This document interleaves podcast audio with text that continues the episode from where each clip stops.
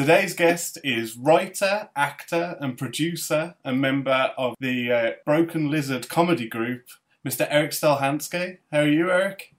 Hey, good morning. well, g- good afternoon here. We're working with a time difference. That's true. What are you guys? Uh, six, eight hours ahead of us? Six hours, yeah, right? so, yeah, six o'clock over here. So evening almost, man. Nice. Um, so, how, how have you been dealing with like the um, I expect- I don't know how to put it politely the uh, the COVID? Like, has it has it stopped anything for you? Stopped any productions or anything? Oh yeah, big time, big time. I mean, ever since March, everything's just shut down. Uh, all my travel. I mean, I used to travel all the time, like twice a week, just all over the place. I had five trips canceled, like in an hour. You know, everything just shut down. So I've been, uh, I've flown. I, I currently have been spending time in Minneapolis. It's sort of the middle of the country. Uh, maybe you've heard of it because of all the riots we've been having in the last uh, couple of months. Unfortunately, it's not really something that Minneapolis or Minnesota is known for, but it's been uh, something unfortunate we've had to deal with this year.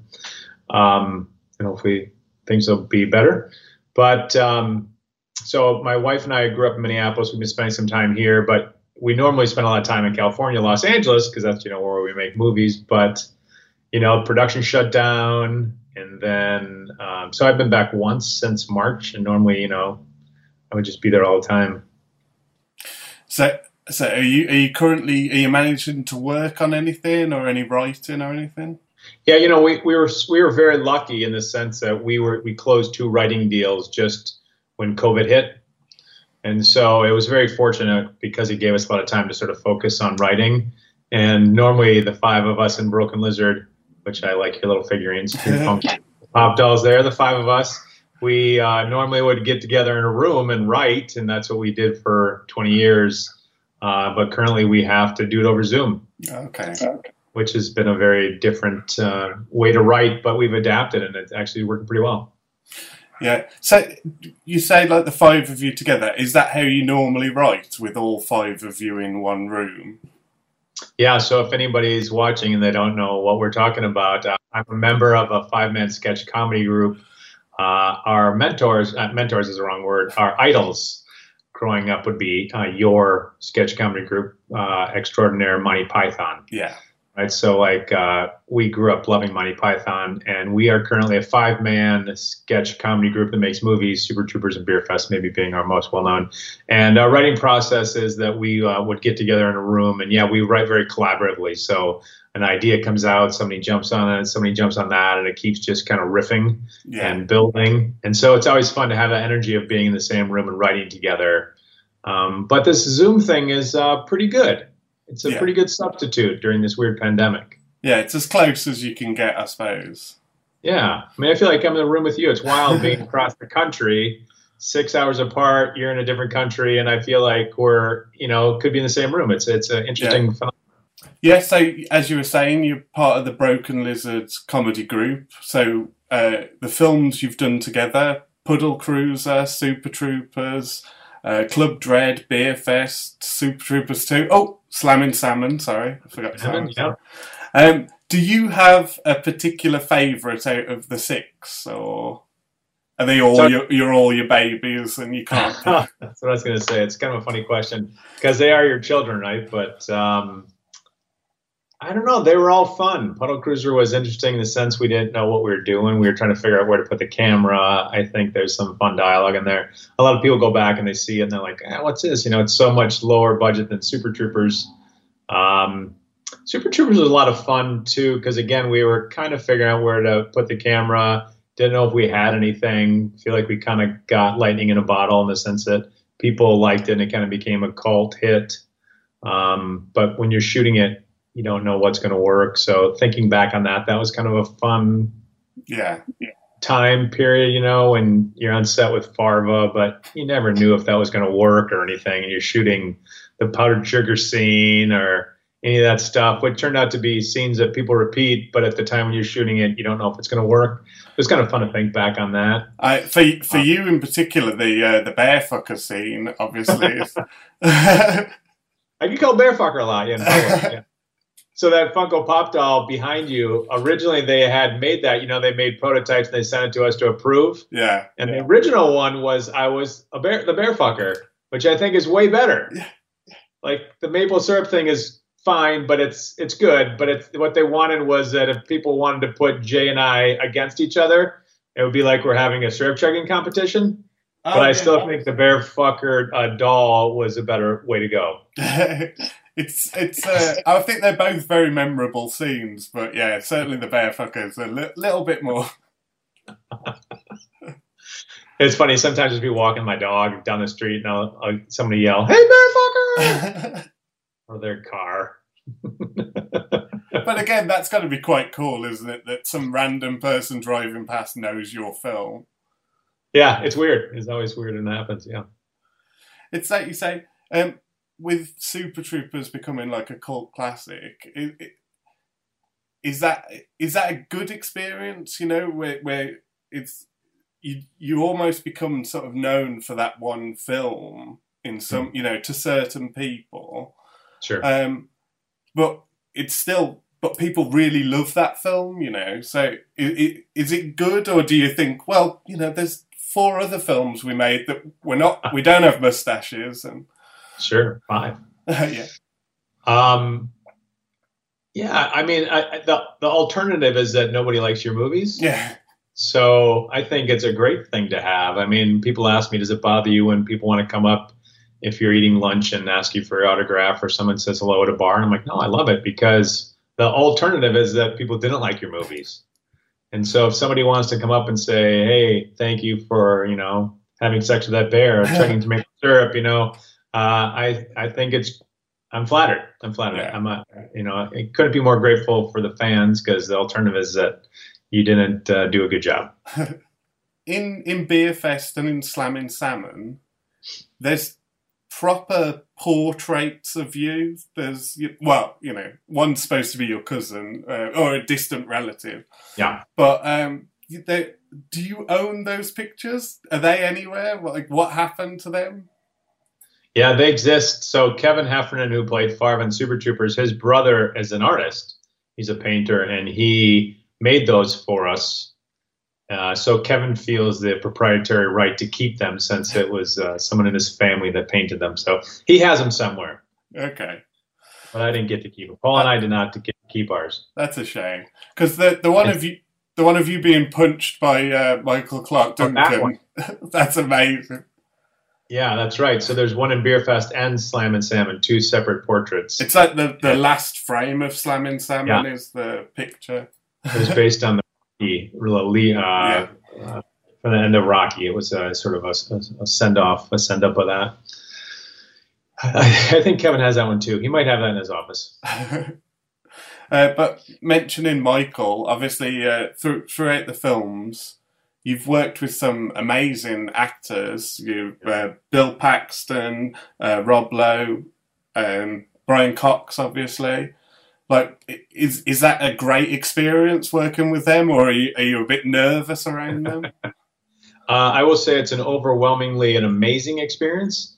Um, I remember when we first were shooting Super Troopers early, in our career, we worked with enough sort of like uh, Academy Award winning actors now that we uh, are more comfortable. But at first, you know, it's 20 years ago when Brian agreed to make Super Troopers, and people still say, well, how'd you get Brian Cox? Well, first, he wasn't quite as famous back then as he is now, but he uh, had done some big movies like uh, Manhunter and obviously a lot of uh, stage work.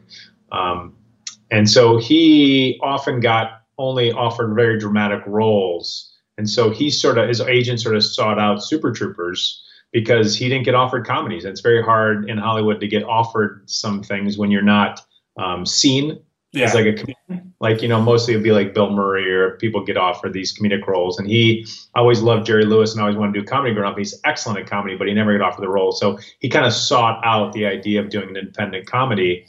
And uh, and then, and so then we were like, wow, that's that's Hannibal from that's Hannibal Lecter from Manhunter.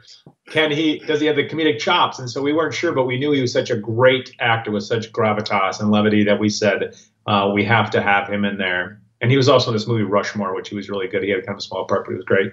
And we said, yeah, let's get, that'd be great. So then he was coming to set, and there was these nerves because he, I think he had just come off doing like King Lear, touring like India, doing King Lear, you know, just gigantic work. and here we are getting to work with this, you know, incredible stage actor. So there was nerves for sure, and we had a lot of joking about it. But uh, he's such a professional, such a cool guy, and he's funny and relatable and uh, he just made us all feel at ease. And you know, when you see the movie, you feel like we're all uh, a, a, team together. Yeah, you believe it. it. Yeah, you believe it, right? Yeah. I mean, he made it seem like he's just one of us. And then obviously um, Bill Paxton as Coconut Pete, which is uh, uh, oh, I can't think of the, the guy's name. The who the who he's based on. Oh, he's based on Jimmy Buffett. Jimmy Buffett. That's, I, I, wanted to say Warren Buffett, and I was like, I know that's not right.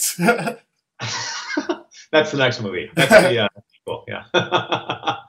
Uh, Coconut Pete uh, was basically a fun send up of uh, Jimmy Buffett. So instead yeah. of Margaritaville, uh, Coconut Pete had Pina Coladaburg. That uh, comedically he had written the song before Margar- Margaritaville, and but it didn't get as much radio play as a, just a funny, funny plot twist that we had. The the scene where the, the sat around the campfire and the girl tells him to play Margaritaville is uh, some classic Bill Paxton acting in there. Yeah, Bill was great too. We had uh, grown up loving Bill. He was in this movie Weird Science, where he played Chet, if you remember that, and he was just uh, very funny in that and kind of an iconic role. So uh, we were excited to have Bill in Club Dread. Yeah, and then uh, in uh, in Slammin' Salmon, which I, I I love Super Troopers, and that was the first film of yours that I saw. But I, I, I have a real soft spot for Slammin' Salmon. I don't I don't know what it is, but I really love that film. But the um, the whole scene between you and uh, Michael Clarke Duncan, where he can't get your name right because you've got a Greek name, oh God, it gets me every time. Yeah, my name is uh, Guy Madropides, but he keeps calling me Mitre. it's a, why doesn't it sound like that when I say it? It's just such a great line. Mitre. Ahmed doesn't sound like that when I say it. Mitre. he was great.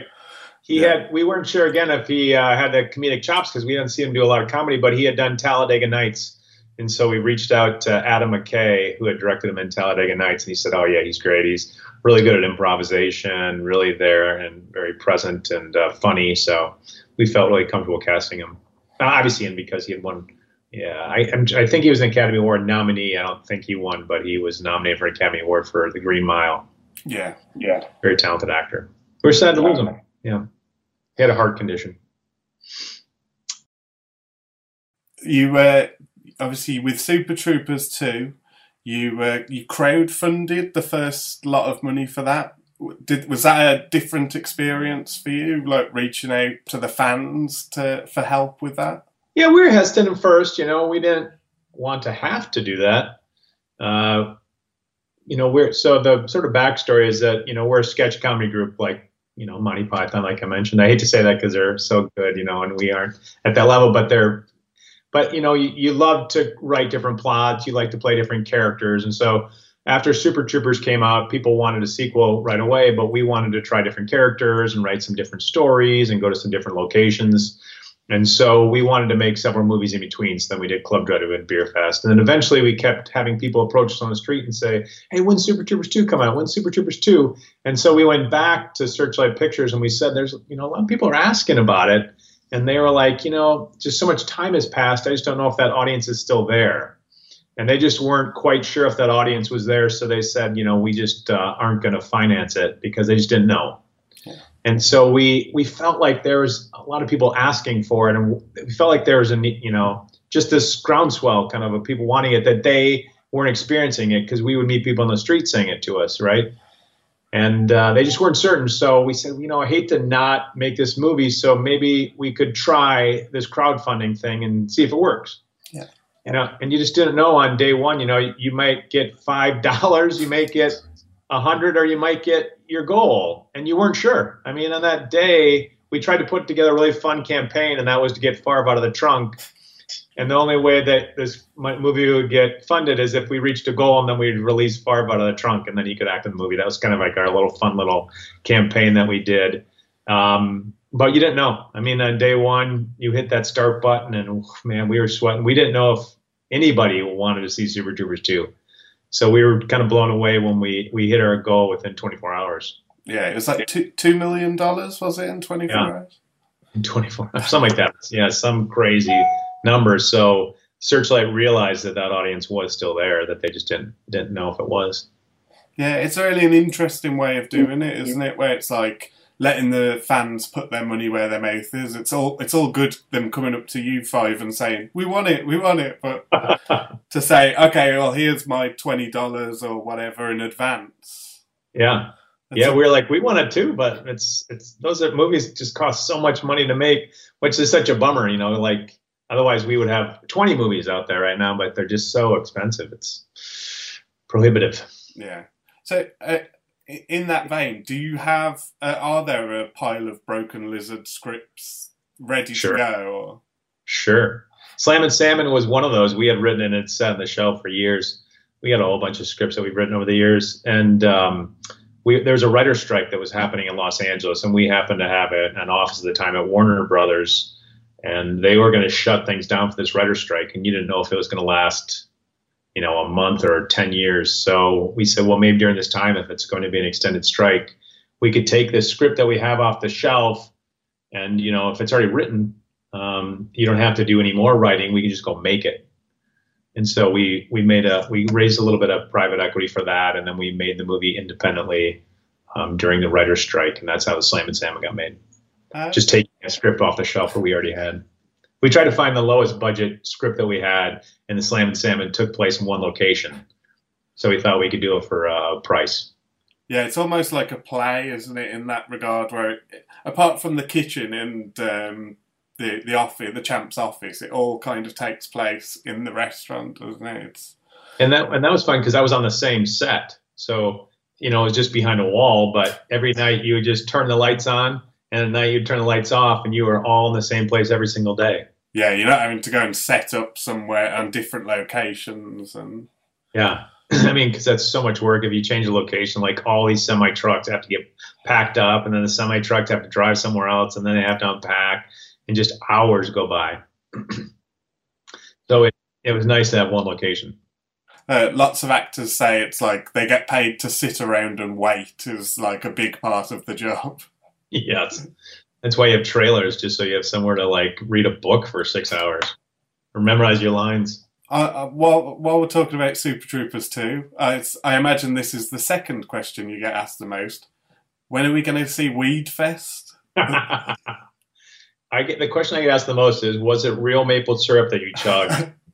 and the second question is, uh, where's weed? where's Weed Fest?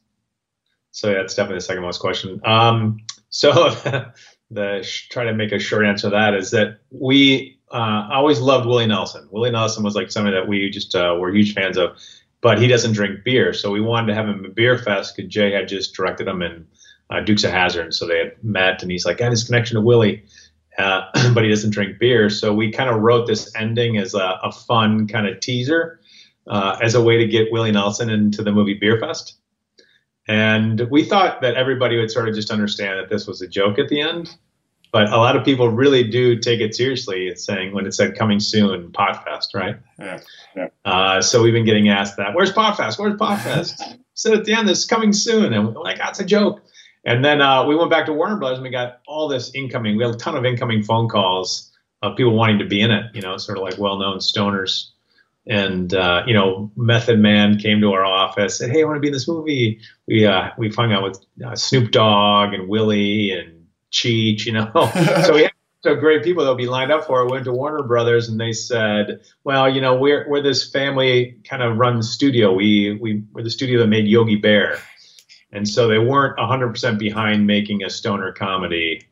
Um, but you know, who knows? It's changing a lot in the United States. A lot of states now it's legalized. How yeah. is it over there? Is it is it legalized or is it? No, it's um, it, it was downgraded to a lower level drug, but it's still illegal over here. I think it's it's socially it's it's more acceptable for people to be stoners, you know, where it's like, oh no, I don't drink, I'm a stoner. Where I, and you know that doesn't raise any eyebrows, but I think uh, if as far as the police are concerned, it's still, still, still illegal.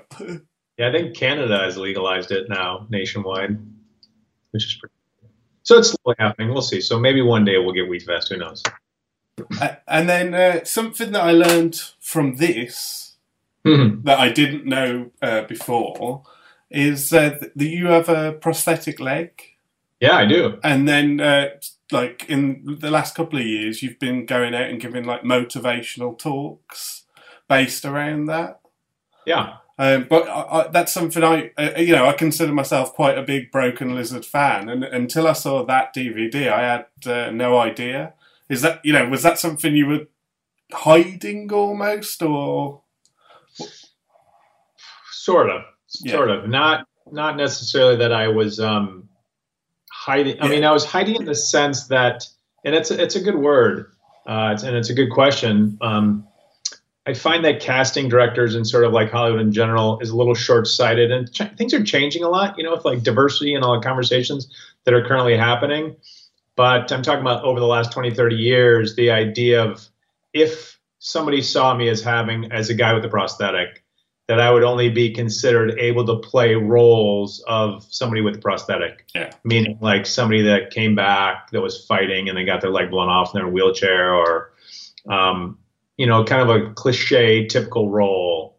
I had, I just felt like I, I didn't want casting directors to not be able to see me as somebody that could just be like Rabbit and Super Troopers or um, uh, you know guy in in Slam and Sam, and it's just a regular person. Yeah, because I can play an able-bodied person. Like you never knew that I had a prosthetic, right.